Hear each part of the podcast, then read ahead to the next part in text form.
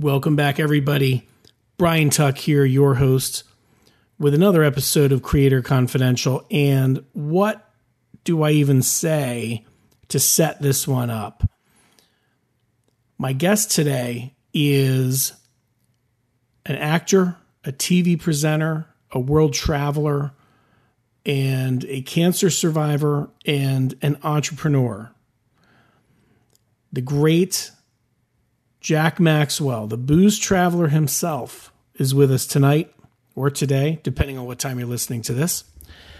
And we have a, a really a, great conversation. Jack was kind enough to call in um, and you know talk a little bit about how he broke into show business and his prior show, The Booze Traveler, which uh, was on the Travel Channel for four seasons and about 60 episodes his battle with cancer, non-Hodgkin's lymphoma, um, and and most recently his newest project, The High Road with Jack Maxwell, and I'm going to let Jack explain what that new show is all about.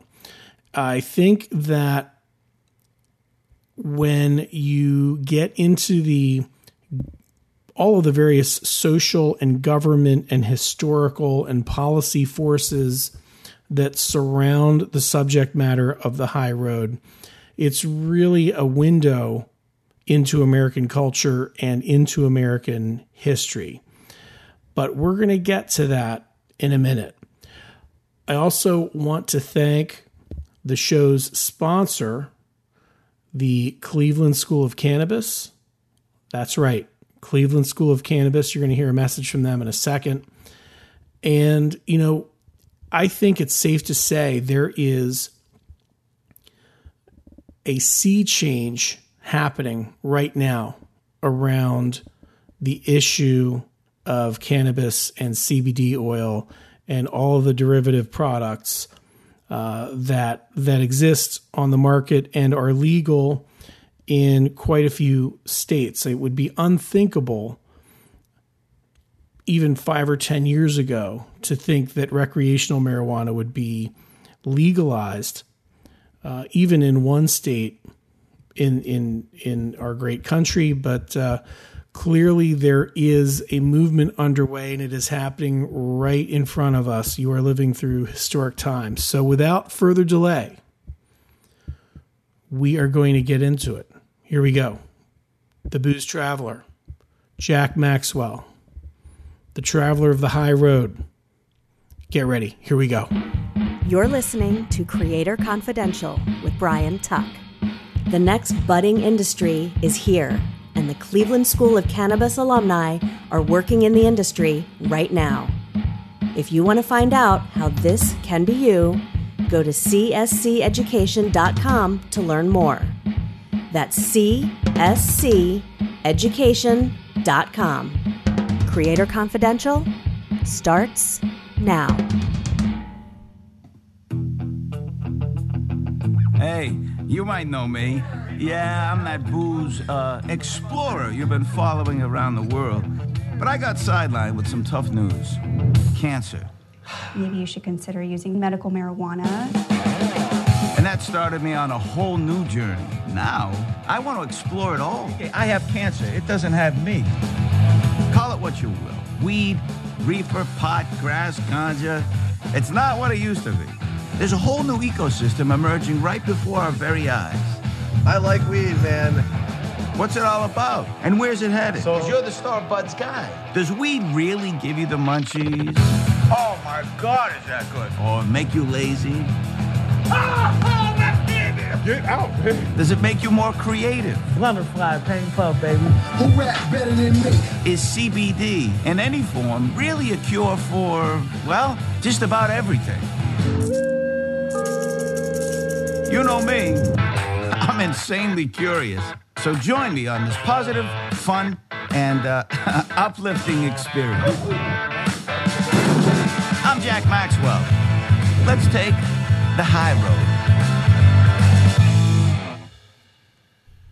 My guest today is a world traveler, a professional world traveler at that, a TV personality, actor, uh, entrepreneur. You got a lot of titles here. Uh, the great Jack Maxwell. Hey, Jack, how are you? Hi, Brian. I'm doing well. Thanks for having me. And I don't call myself all those things, but it's okay if you do. well, I'm. Uh, I've really been, you know, in, in preparing for this, um, really been impressed with the the the turns that your career has taken and the things that you have seen and where you've been able to go to uh, really, I think, is a, a, great inspiration for young people out there or people that are thinking about, you know, being a creative person um, because you you certainly have. We'll start at the beginning, but I think you really have had um, an incredible, what I would call non-traditional route to you know getting your product not the pro, the show, uh, the Booze Traveler, obviously, um, out on the air and in front of people. So for young people or people that right now might be working traditional nine to five jobs that are thinking about pursuing their dream, I think you are an incredible example of of doing just that. And, and I was wondering if you could sort of take us back to your your early days and did you always want to be an actor? What was the thing that started you on that path? Oh, that's a good question. I don't remember exactly the day. I do remember the time ish and the feeling. Uh, I grew up uh, with uh, in a single mother household. It's my sister and I and my mom, and the projects of South Boston. Uh, so it's a little rough and uh, we uh, we were poor generally, and but we had each other, and, I, I, I just think when a kid goes through something like that, uh, probably I would guess at least I did as a child engage in a lot of uh, escapism and fantasy, uh, imagination, all of that. I, I think this it's a defense mechanism, and probably some adults use it. But as a child, I would just pop myself down in front of the television and I would act out different characters, whether it was the Three Stooges and, uh, you know, just doing the same things they do, or I, I love the show called Wild Wild West. And I, my mother, and I don't remember this, but my mother tells me I would fly over the couch and crash into the wall. Uh, and I don't even know if they did that on that show, but she thought I would, uh, in Superman, I'd wear a cape like a lot of kids did sure. And then one day I discovered that none of that was real. It was all acting. And uh, once I got that, I said, well, I want to be an actor then. If I can't be Superman or Batman or James West in Wild Wild West or one of the Three Stooges, and I will be uh, the next best thing, and that's an actor. It took me a long time to finally uh, develop the confidence and belief in myself to be able to do that. One day I just I just did it. I was uh, 29, 30 years old, and I just decided I'm going to walk into this audition without any formal training and see what happens. And uh, here we are. So, when you were in your 20s, what were you doing to make ends meet prior to that that first audition? Well, I guess I, I was doing everything. I I worked at, uh, I started my first job at Giant Shoes as a little kid in the bars of South Boston. And uh, that, that's some great stories there as well. Then I was, uh, I had a paper route, to Arizona when I was just about 13. And uh, so that was my next job. And then I worked in fast food and I worked at a radio station. I sold life insurance. Uh, I worked security, private security. So I, I, I did a lot of different things, which is, in retrospect, great because it gave me a, a wonderful uh, wealth of knowledge about what different people do and how they act and uh, you know who those who those people are. And you know, being an actor, I think you have to understand uh, as much of humanity as you can, as well as, as well as feeling a sense of humanity and uh, so I, I wouldn't change that for anything. That was a great experience. But I did a, a bunch of odd jobs until I finally had the confidence to pursue my dream, which was acting and hosting. What was the odd? So the first audition, you walk in, you know, stone cold, from what I understand, in, in terms of no, you know, formal training or preparation or anything. What what was the um what was the audition? What was the what was that for? Do you remember? oh, so horrible. Oh my goodness. Uh, I, I, I can't talk about it without laughing. I was so bad. I, I had never acted, never auditioned, never took a class. I just wanted to do it or wanted to see what it was all about. And I walk in and they give me a script and they say, we're going to do a cold reading and I don't know what that is. And I'm so nervous. I lean up against the table and they say, you know, you have to do it over here in front of us with your scene partner. And I was really bad. I was, and, and I'm not exaggerating, so much so they said, thank you. And I left with my tail between my legs. And I said, I, I can't leave it at that. So actually, I took a, the playbook home with me and I came back a few days later and I said, I, can I do that again? And they said, oh, what do you mean? You were here the other day? And I said, yes. They said, well, you see, we have to call you back, hence the term callbacks. And unfortunately, nice try, but you didn't get one. And I said, okay, whatever that means. But can I just do it again just because I have to get it off my chest? I know how bad I was. And I did it. And uh, as one of the casting people that tells me now, they thought that uh, a different person came back in my clothes because I was just my attitude had changed. I was a little more confident. I had memorized the lines. I understood the character a little bit. And again, I was still terrible, but in relation, not as bad, I guess. So by the time I got home, and this was the days of answering machines, I had one new message, and they offered me a part, not only a part, but a bigger part than I auditioned for, and thus it began. That's incredible. I think, you know, people like to say that, you know, failure is the greatest teacher. I know I never really liked that expression. I think I think experience is the greatest teacher. You know, you you have that first interaction with uh, you know, with with the panel, then you go home, you work on it, you work on it, you get you know, a little bit more context for what's supposed to happen and you come back and then you succeed I mean, even in that that that short example. Yeah, no, I I tend to agree with you. I don't I don't think you have to fail to learn. Um, had I gotten the part, I would have done it the same way, and uh, I I wouldn't have worked any harder. I mean, I worked hard from the beginning uh, and learning about what it is. And I got myself to an acting class.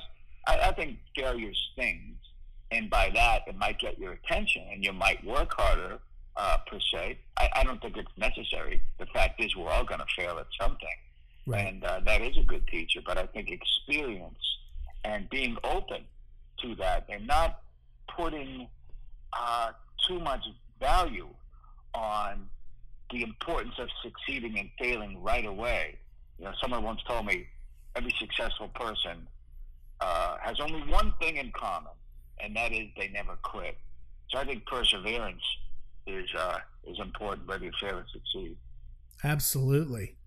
Now, how did you get? For, so you lived in Boston up until this point your entire life. I'm assuming, exactly. right? No, my mother moved us to Phoenix when I was just about 13 to start seventh grade because she felt that if I grew up in the projects, I might turn into uh, someone that uh, has lost his way no father around, no uncle around, no older brothers. So I, I think for a better life, for want of a better life, she uh, put all her our possessions in a U-Haul that she attached to the back of her old Camaro, and we drove across country. And uh, that, that then began a, a, a new life, of course, because I was a boy and I was restless I graduated high school half a year early so I could get back to Boston, see my friends, to get to know my father, who I did not have much of a relationship with. Uh, that didn't work out so well. Uh, while I was there, he went to prison So I came back to Phoenix, and uh, then I moved back there again when I was uh, 25 or six, and then a friend of mine and I moved out to Las Vegas, uh, and uh, that's where I auditioned for this play. So I bounced around a little bit, but mostly uh, Boston and Phoenix, and then L.A. from '96 on uh, until now. Of course, I'm uh, living in Phoenix currently because I'm undergoing chemo for non-Hodgkin's lymphoma. I'm done with the main part of it, but I still have to do one day every two months for two years because the nature of this disease is that it comes back uh, quite rapidly and it's deadly when it does. So you have to keep an eye on it. Right. Now, so in prior to your diagnosis, you had you had a hit in the Booze Traveler. And let's let's talk a little bit about how that how that came to be the idea because when you watch those episodes the amount of research that had that must have been done in advance i mean not just locations and and that kind of thing but you know the historical parts of of the shows that you were you were communicating uh, in between all the adventure stuff uh, had to be a massive undertaking Sure, and I, I was uh, fortunate enough that we had a great production company who did all of that research and pre-production, and a great crew uh, that rotated, of course, with other crews. But um, my job was the easiest. I just had to go on a trip and fully immerse myself into the culture uh, we, where we happened to be at the time, and just enjoy it all. You know, it's uh, a lot of people uh, get from the name that the show might have been about drinks uh, because it was called Booze Traveler, but it really wasn't. It sure it was about what people drank uh, and why they did and the importance of alcohol in their cultures. But it was really a celebration about the joy of life and their, the people and their cultures and traditions. And that's what I loved. I just, it was wonderful.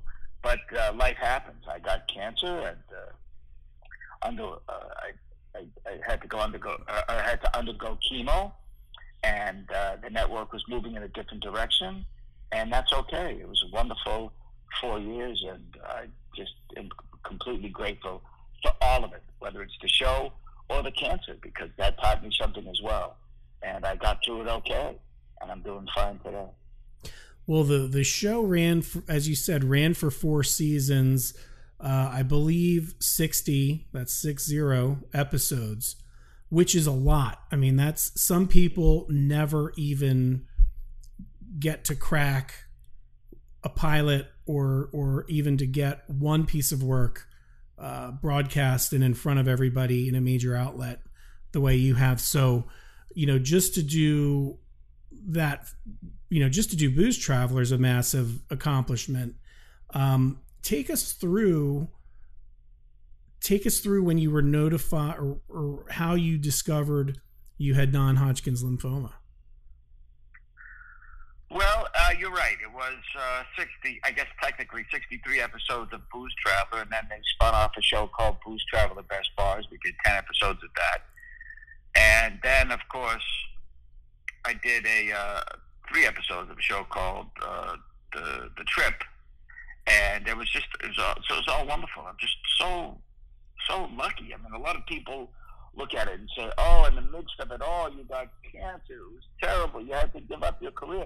But that's not it. I I I I got to do this thing, and then I got to, in the face of cancer, be strong for myself and for my friends and family. Hopefully, inspire other people who are going through the same thing. I and and I got this. It, it, it all got discovered by a fluke, really. I just went in for a heart scan, and they found a little blip at the bottom of the frame, and said, "You should come back in. We found something." And so then they did a full abdomen from my neck to my pelvis, and um, my stomach was littered with cancer. And uh, we decided, through uh, a lot of discussion with my oncologist, to practice what's called benign neglect because it's a slow growing type of cancer, you just keep your eye on it and you do scans every so often and you see where you are with it. As long as you're asymptomatic, which I was. So uh, eventually, though, it, it grew even more so. So uh, we decided to go into chemo. And that when when about did that begin the treatments? That was a terrible question. November 2017. sorry about that. Uh, so I'm sorry. So November 2017. Didn't mean to talk over you there. I apologize. Um, That's okay. So going through that process, what is in your mind in terms of how you move forward, how you continue on, you know, as normal as you as you as you could, I suppose. Take us through that a little bit, if you don't mind. Yeah, no, I know everyone has a different reaction to it, and I'm I'm no hero, but I, I just felt that, uh, especially where I was in my life, having just traveled around the world to somewhere between 50 and 60 countries because we did some domestic episodes, uh, that my view on things was just so enriched by all these experiences. And uh, when you expand your horizons like that, both literally and figuratively, I suppose, you see how people have it around the world. And then when something like this happens, you can't feel sorry for yourself, knowing what else is out there. I mean, I saw tragic, truly tragic situations, not just individuals, but families and, and whole communities. So when this happened, I just said, okay, it's a speed bump, not a brick wall. Let's do what we have to do to get over it so that I could continue living my life. I suppose if I was miserable uh, in my life, I might have had a different outlook.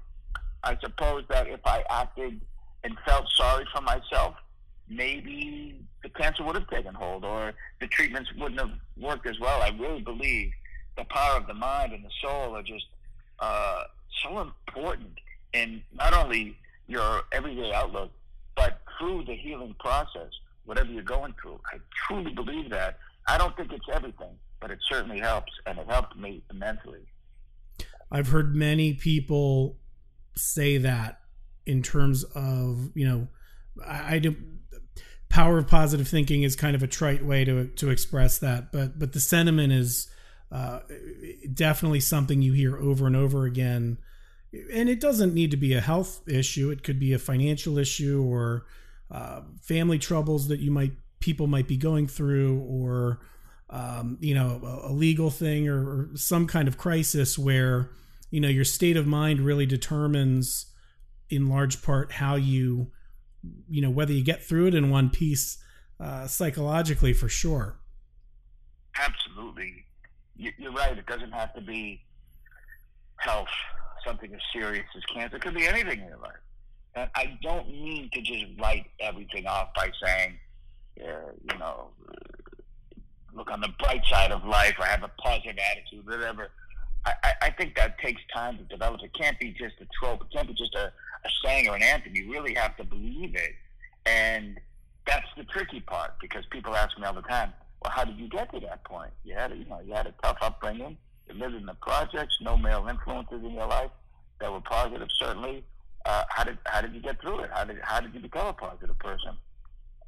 And I don't know if it was because of my so-called humble be- beginnings, or knowing that I had to take care of my mother and my sister in the best way I could. But I just thought getting through it was crucial, and the way I did uh, in life was to be positive by being grateful. I think that's the start of it, honestly, because you don't have to have much, but if you're grateful for what you have, then you look at things differently. And again, going around the world and seeing the horrid conditions in which some societies live, not just a person or a household, uh, it just it it's shocking, really. Even though you see things on the news, just to see it in person and to feel it, to have that tactile experience, to smell it, to see it, to, to observe it up close, to hear it. Uh, I, I think then, especially as Americans, because we live in a great place, uh, it's a wonderful country, and we're very lucky to have been born here. I mean, uh, I, I, I think that when you travel, if you come back not grateful, I think something's wrong. I you should reevaluate your life personally. I think you're exactly right. Um, now, the from you know, and again, just from my research, you're gonna you're gonna tell us the real deal, but from from coming through the treatment for the illness, that seems like it opened the door for your next project. And I was wondering if we could spend a little bit of time talking about the high road. Sure. Well, yeah, that's that's what happened. Once uh, I was no longer doing Booze Traveler, and I was going through chemo at the time uh, when they announced that uh, the show was being canceled. I, uh, I, I, I really got through chemo easily, and I, I, I think it was just a matter of luck, to be honest. I didn't lose any hair. I didn't get nauseous and throw up like they said I was going to. Um, the, I, I guess the, the most impactful symptom was that I, I couldn't sleep at night. When I closed my eyes, I'd see blinding white flashes, almost like lightning, uh, just striking through my eyes, and it was very distracting, obviously. And and then of course I'd I'd focus on that. I, I couldn't put it out of my mind, even though I tried different things, meditation, relaxation, etc. Uh, so somebody recommended that I, uh, well, a few people said take a medicine, take this, take that, and I didn't want to, uh, especially as I was trying to clean myself out uh, and get over the cancer and try to handle the chemo the best way I could. Someone recommended that I take CBD oil, and I say, "Oh no, I don't, I don't want to do that." They said, "No, trust me, it might be something that could help you, and it's probably not what you think it is." Because I was not a consumer of, of marijuana or cannabis uh, at all before that, and it actually worked. I would take a tincture of CBD oil before I'd go to sleep, and I said, "Wow, this is fantastic!" And I started looking into it a bit, and then shortly after that, uh, I ran into uh, uh, someone who who suggested uh, I do a show on that, and so we put it all together, and the show is now called The High Road with Jack Maxwell. We just finished the pilot. It's in the editing process now, and it's really truly about America's changing perceptions. And of course, I have a personal experience with that about what cannabis truly is. You know, there's there's hemp, which is CBD, and then there's marijuana, which has 0.3 percent THC or greater, and that's the one that is psychoactive. But CBD, hemp itself, uh, has so many uses: rope, clothes, food, oils, etc. And it was all lumped together. Unfortunately, uh, 1937, they put a prohibition on it. That has just been lifted through the end of 18 uh, Farm Bill. So there's no longer a prohibition on on hemp, and the states now can decide. Some of them are a little slow at that. And on the marijuana side, it's about at this point 10 or 11 states that allow recreational use, and 30-ish that allow medicinal use. But people are really opening their minds to it now because of CD, CBD. That was the which stands for cannabidiol. It was a intro, I guess, to the discussion about marijuana because most people were either hard pro or hard con on it. There was no in between. And once we dis- started discovering medicinal uses, and we saw that seniors were flocking to it for their various maladies, aches, pains, illnesses, whatever, uh, for a couple of reasons. One, they could no longer afford their medication. Um, and then we talk about the healthcare system, that's a whole other thing. And also, it worked better. Than, and, and opioids were killing people and still are. So once seniors who have a certain um, way to view things, let's say, they've generally been on the on the, the right side of the political spectrum. Once they thought it was okay, and they opened their mind to it, I think a lot of people came along with that, and then we saw some, what I believe, truly miraculous results with epilepsy.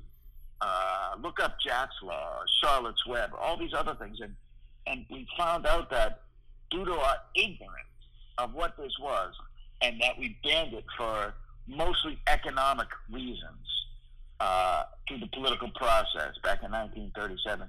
We're way behind on research. A country like Israel is way ahead of the curve. So we're trying to catch up, and I think over time it, it'll become more mainstream. And I'm not suggesting people use it or not. I'm saying for me, the CBD portion helped a lot. I've now experimented with both uh, on the show just to see what that's all about. And I, I'm hearing some truly wonderful stories about people who are suffering all kinds of things and how it's helped. But it's not just the medicinal angle, it's the political angle, how that's changing, the legal angle, of course, and, and how society looks at it. It's been a fascinating journey for me, and I hope people will check it out when they get a chance. We have uh, uh, social media. It's called The High Road Show on Twitter and Instagram. And then my personal Twitter and Instagram is Southie Jack because I'm from South Boston. S O U T H I E J A C K. And uh, I'll keep you posted via those um, uh, means about the show and uh, my own personal recovery. We are certainly going to link to all those social media accounts in the show notes. So, where if you're listening to this on Apple Podcasts or uh, anywhere else, SoundCloud or Google Play, you'll be able to just click through and get to the sites uh, that Jack mentioned. I, I think it's really an interesting topic because once you step away from, you know, at least for me, I was, you know, a child of the 70s. I think we're pretty close to the same age. And when I was growing up, you know, the phrase was, you know, there's a war on drugs. And that was sort of everyone's worldview. And there are so many social and historical forces at work on this issue that it is interesting to me that if you if you rewound 10 years ago even 10 years ago i think it would have been inconceivable that states would be decriminalizing uh, marijuana whether it's for medicinal use or recreational. And i'm i'm not quite sure offhand what the tipping point was necessarily where you know once you know it's like the old saying no one wants to be the first one into the pool. You know people kind of wait around and then once somebody jumps in everybody everybody follows suit. Do you do you have a, a sense of of you know from a, a policy standpoint you know where, what that is what that was? Meaning like what was well, the, I think what there was the several contributing factors. Uh, I, I think one of them was of course uh, people painted with a wide brush. It was marijuana, it was bad, it was hippies, it would fry your brain, etc., etc., etc. I'm not suggesting it's the greatest thing in the world, but we should educate ourselves because that's the biggest uh, deterrent, right, to ignorance. If you educate yourself, knowledge is power. Mm-hmm. And we found out that we were being lied to about what this was. And again, I, I was not an advocate for it, but I am an advocate for truth and knowledge. Once people started using it for medicinal purposes, people who weren't traditional users of marijuana didn't fit that demographic, that scope. And they said, hey, I've never used this, but it works for this, that, or the other. And there's a lot of anecdotal evidence. People will tell you there's no scientific evidence because there's not enough research and that takes forever. Well, they'll also tell you that for decades, there was no scientific evidence that tobacco was bad until Right. it was. And then, of course, the dam broke. With this, I think anecdotal evidence. When there's so many people, I think that equals scientific evidence because it's not everyone, com- you know, conspiring together to say it's good for any particular reason. I think the scientific evidence will follow, is, is what I'm saying. So once we discovered there are medicinal purposes and people were using it not just to get high and whatever, they were, they were using it for good, for themselves, to become better people, and getting off of opioids, which were killing people. And uh, that combined with then the economic aspect. Once the government decided that they could make money once they could legalize at least the hemp part of it, or if not, they didn't truly legalize it, Brian. What they did was remove the prohibition, and there is a distinction between the two. So once they did that, and they allowed the growing of hemp and the production of it for different products, there's a lot of money involved with that. So I think those two open the eyes of, of people who look at government uh, as, you know, we, we, could, we could get a lot of tax revenue from this. And additionally, a lot of people are being helped. I think then uh, the push was on to really educate people. Before that, I don't think they cared. They saw it as something not useful. And uh, it's a shame because ever since 1937, uh, we could have been doing a lot of things with it. And then, of course, Nixon made it a class one drug, right up there with heroin, which right. is ridiculous. And for my own purposes, and I can't stress it enough, I never used marijuana before this. Actually, one episode of Booze Traveler, I was in Nepal, and these Babas, or holy men, in Kathmandu, made me a drink at a festival as we all sat around uh, that contained marijuana. That was my the first time ever using it in my life ever. Uh, I saw so I, I, saw that episode and, yeah. the, and the look on your face when you're looking around the uh, the group. Uh, you know, basically asking, "Hey, wait a minute, isn't this uh, isn't this illegal over here?" And they just, you know, they all kind of chuckled and uh, off you went. Yeah, that was quite the experience. But but here, I just think whether you want to use it or not is up to you. But let's understand what it is truly before we demonize it. When I was a little kid, I used to have night terrors. Maybe it had something to do with growing up in the projects where they would set cars on fire, and domestic violence was a, common occurrence, unfortunately, and people breaking windows and lots of noise. So as a little kid, I was scared, and I always believed that there was a monster in the closet. Maybe not under the bed because my bed was really close to the floor, just, just a couple of inches. But in the closet, I just believed something was going to come out of there and get me. And then, of course, on the occasion that I'd make a scene, I think I was three, maybe, or four, my mother tells me, she would come in and turn the light on and say, see, there's nothing there. So I would tell myself, ah, that's it. When you shine the light on it, the monster disappears because I know he's there. And then, of course, you get older and understand, ah, sunshine is the best disinfectant. You shine a light on something, you truly see it for what it is. And I think now we're finally doing that with cannabis, which is for the betterment of all of us. You cannot wrap it up any better than you just did. Um, question for you: Go, So going forward, you've you've got the pilot shot. It's in editing right now. Where do you see this? Where do you where do you how how are we going to get to be able to see this? Do you think? Boy, I wish I knew. We're shopping it currently. Uh, there's been some interest around, and we're going to, you know, try to shop for the best deal and get the widest audience, and try to educate as many people as possible at the same time as entertaining them.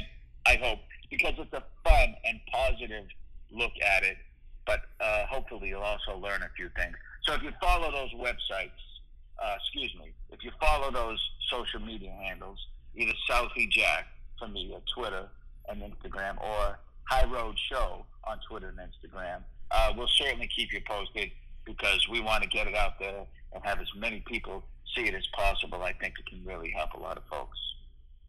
It certainly is a timely topic, and I, I it from a from a public policy standpoint, this is definitely one of the you know for this generation it's it's definitely a significant shift from the generation before it, and I think when we look back on this decade, uh, we we are it will seem even more obvious how how large of a change uh, this country's going through on this issue.